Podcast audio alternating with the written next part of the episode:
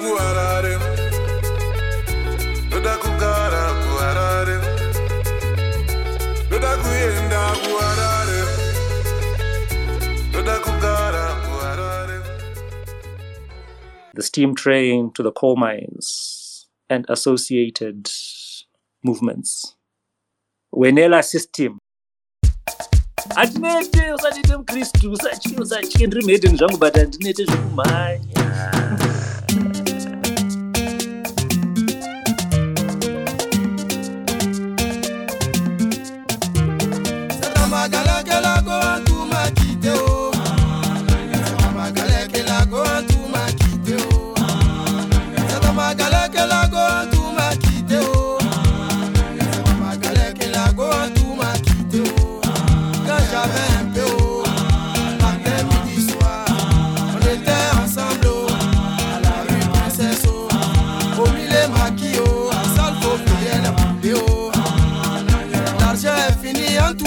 de conteúdo.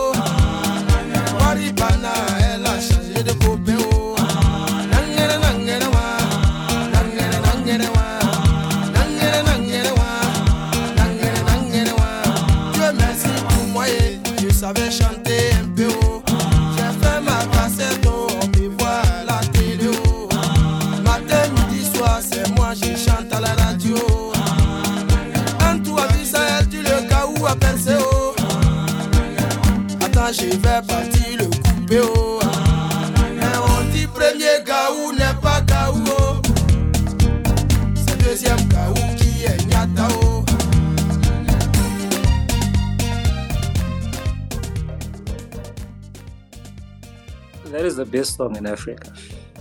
I don't care what anyone says. Guys, we used to leave our morals on the dance floor in Shentemba, the lower section, the rumba section. My way. And this song is part of what this series is about movement of people. This is a song by a Congolese group. I first heard this song when I was in, in Awaba, in South Africa, and it had been produced by a Zimbabwean DJ, and he sold it as a CD in South Africa. And those are the movements music, food, culture, people, labor that I'm trying to jump into in this in this series. And a big part of it is Shosholoza, which is what the migrants on the train would sing, going Wenela to work in the mines. I'm going to play a short clip, it's about a minute, of a choral version of Shosholoza. Uh, and then it will go quickly into Shosholoza by Ilanga, Busi Ncube, Don Gumbo, Andy Brown. And at some point, Comrade Chinx was actually in Ilanga, one of the most underrated, most progressive bands in this country. Shosholoza. Shosholoza. Shosholoza.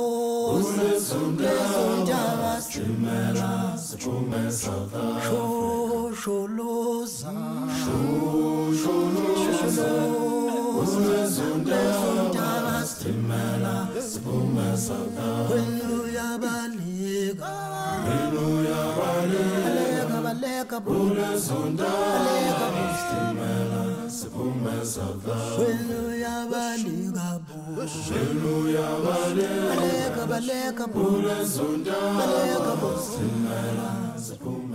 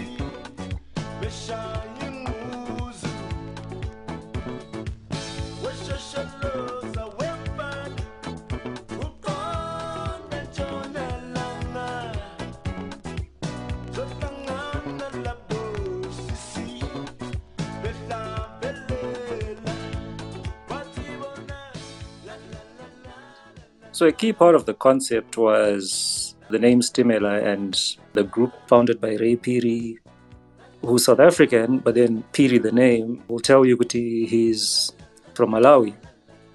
So his father is a Malawian immigrant. He comes to South Africa. He was actually a musician and a puppeteer, which is why Ray Phiri dances the way he did, like a puppet, like a Sinjonjo. They are the quintessential band that shows you there's migration for work that leads into migration of music. And you'll hear in the song that's coming, uh, Whispers in the Deep, him and Nana Coyote, who's Sutu, this meeting of musical minds in the place where people come for the minds. The one that I love most is uh, the one that I sing about my father because he never got to see me perform as a musician. Uh, when he was repatriated to Malawi in 1972, there was no way he could see me being a professional musician. So it's, yeah, I say that uh, thank you for the music, and uh, this is how I can thank you.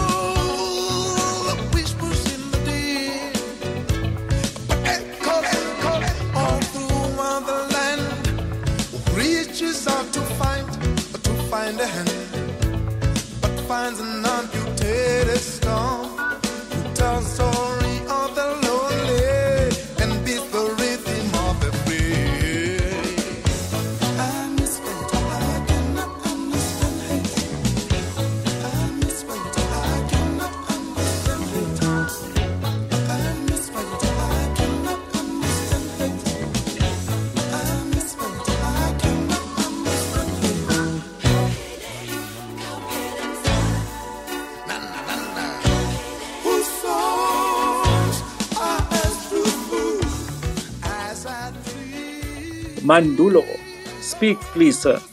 To me, I'm dancing here with my daughters to the lovely music of uh, Chikapa Ray Phiri. Yes, please. Yes, please. Teach the young ones. Teach the young ones. Ray Chikapa Phiri, yeah, that's um, very interesting middle name there. So he grows up in Mpumalanga. He's a dancer, and then there's this show that they're having in the 60s, I want to say 70s. He jumps on the stage, he's 15 years old. He dances, and these people throw oh, what amounts to 35 rand. It blows his mind. He tells his parents, you know what, this whole school thing, ah, these numbers, these sentences, eh, for and then what?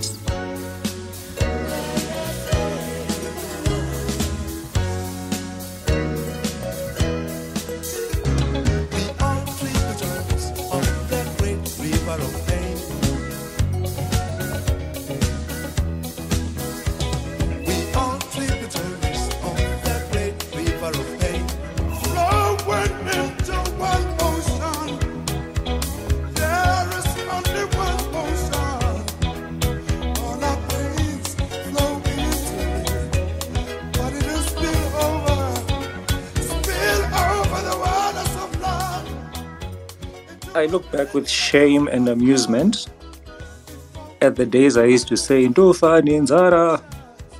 No idea what he's saying. But I'm a better man now.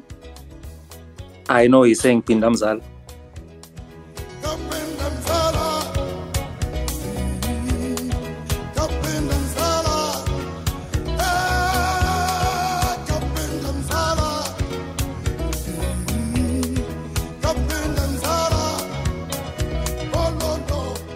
He goes to Joburg, he buys himself Pantsula clothes, and then he starts off on this trajectory. He ends up first with this band called the Cannibals, I want to say, which morphs into Stimela. The name Stimela, how did that come about? Um, it's it's it's the challenge that we had to go through. Yeah. Mozambique. And we use the train a lot coming to Johannesburg. Yes, so we got stranded. That's where you would uh, sometimes play uh, trot Yes. and uh, you beg people to put their bags and closer to their feet so that you can hide. You had no money, but you Uh-huh. come to Johannesburg, they would agree. You know, the train is a symbol of uh, raw energy, and uh, Amazing. you make friends and, and, and enemies. And you find love and you start fights. Exactly. The train. All of that. Train, eh? Carrying on with the metaphor of Stimela, Chitima, steam train, I shall summon Mapfumo, Chitima Nditakure.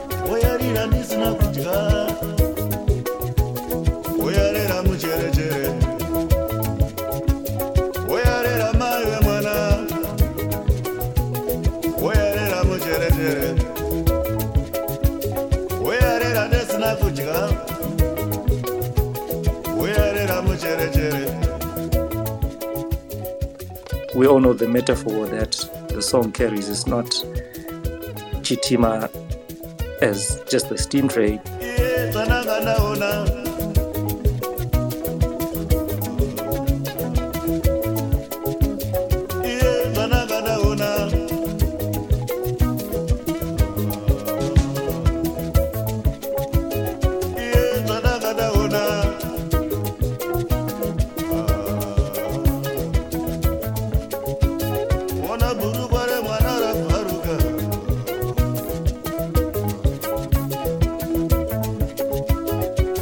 ona mazuva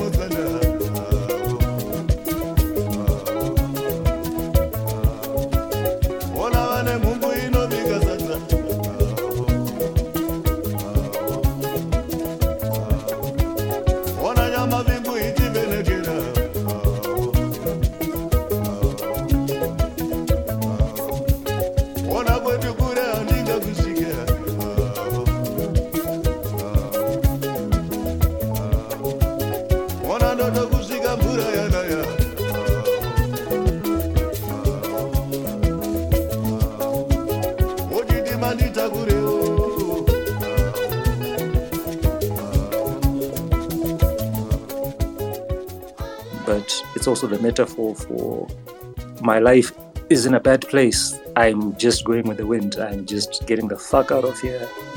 I'm going kumarimuka. I'm going to seek my fortune. I'm going to see what's out there.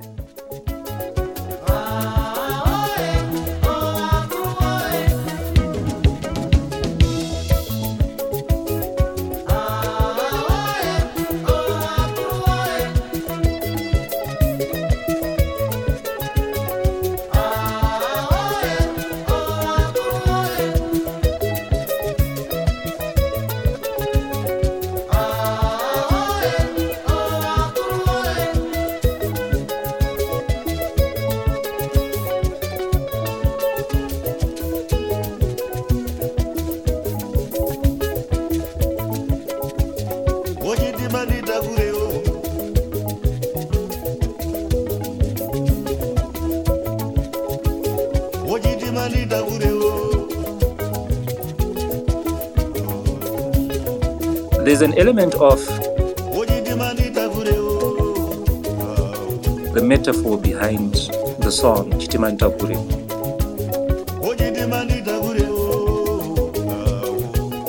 That element of I need to get out of this place. I need to go and see what what is out there and make of myself what I can make of myself out there. I just cannot be here. Uh, I need to go out somewhere. It, it's for me the equivalent of that song is or a song that has the same sentiment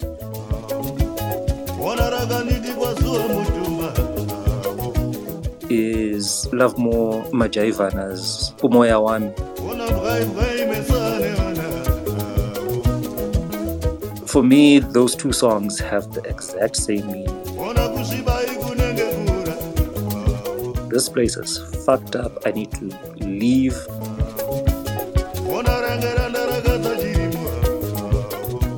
I need to go out there and whatever happens, happens.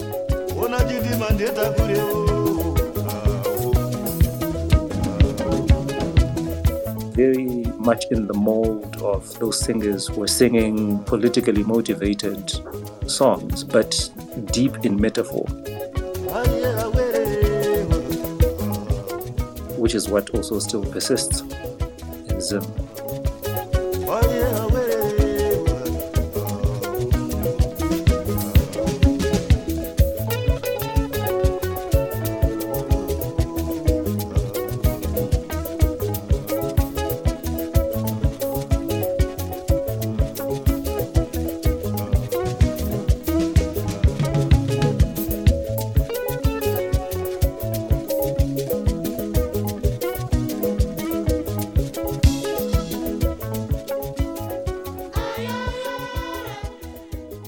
Others, Murigo Iro. ndoverenga bhuku razuki Zukiswa's book, Hardly Working, where she did a road trip from Kenya to Zimbabwe, I think to South Africa yes to actually, south africa all by road, trucks. hitchhiking basically. Yeah. i'm going to read the prologue she introduces herself and she gives reason for writing the book there are four reasons we decided to travel from kenya via south africa to uganda as a family and why i would continue solo with a tour that would lead me through three european countries before returning home to kenya via nigeria my son Kwame is in a British curriculum school in Nairobi.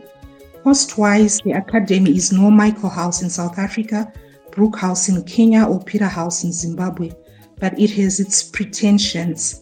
Amongst them are the offers to pupils for trips abroad. In 2015, there was a tour to Spain. In 2016, the year in discussion now, Kwame came from school with a flyer as if I cannot read, he said after handing it to me, Mama, there's a trip at my school. Can I go to Disneyland? No. My partner Chasa and I both answered without a second thought. Just like the trip to Spain the year before, there had never been any chance of this happening. The cost was prohibitive. The trip cost more than half his annual tuition, and the very British education that makes his school highly recommended is also what made it difficult to allow him to do the trip, even if we had been able to afford it. The curriculum insists that the young man is taught the history of ancient Greece and Vikings. He could also tell you some interesting geographical information about Europe, but on Africa, Dololo. If the African school studied in would not offer Africa to him, we would give him Africa. It would not be the textbook continent you'd get in a classroom, but it would hopefully teach him something about the continent and some of our similarities and differences. That was the first reason for the trip. Get the book. And as Lerato was narrating her trip in her book, there are similarities. They traveled by road and not in luxury. I think they were staying with friends in different countries. I don't know if you want me to read the part where you and Percy feature in the book. Please do not expose my movements. Please maintain my anonymity. No, that is beautiful. That is great. Like you're saying, I met Zukiswa when she was on that trip. And I remember having this discussion with her where she thought it was just going to be a piece of long form journalism. Somewhere along the line, someone convinced her to flesh it out into a full book, into a travel memoir, and she did it. And we are grateful for it. Very much. And I don't think an article would have been enough. Thank you so much for this space. Besides the books, it's quite wholesome with the music and everything. And you've got such cool friends. We get to meet different authors here. I wish I could buy all their books. I know you would. yeah, I think I will. And we're looking forward to the next chapter of the series. People in Matabeleland have been migrating from Zimbabwe to South Africa because Matabeleland and the Midlands, to some extent, have always been marginalized provinces in Zimbabwe. So that migration was very heavy in the 80s, 90s. It was just always a thing. But what is not common knowledge is that migration to South Africa in capitalist times started in the early 1900s. In the 1910s, 1920s, 1930s, we had people coming all the way from the Congo. It was a chain going to develop the mines in where Joburg stands right now on the Witwatersrand. That labor association, that Wenela, it has been a thing from the 1900s. I know people growing up, we used to call them Jubig. Uh, and these are people, would, if they were still alive, they would be in their hundreds now, who so they would come from wherever Malawi, Southern Rhodesia, Zimbabwe was then, Mozambique, whatever, and go work for two, three years and then come back home wherever home was. So that's what next week's thing will be about. It will be looking at, at those origins from the wagon wheels. And I So yeah. Thank, Thank you, you, thank so you. much. And don't tire. hatinete usandiite mukristu usatye usatye ndiri mhedheni zvangu but hatinete zvekumhanya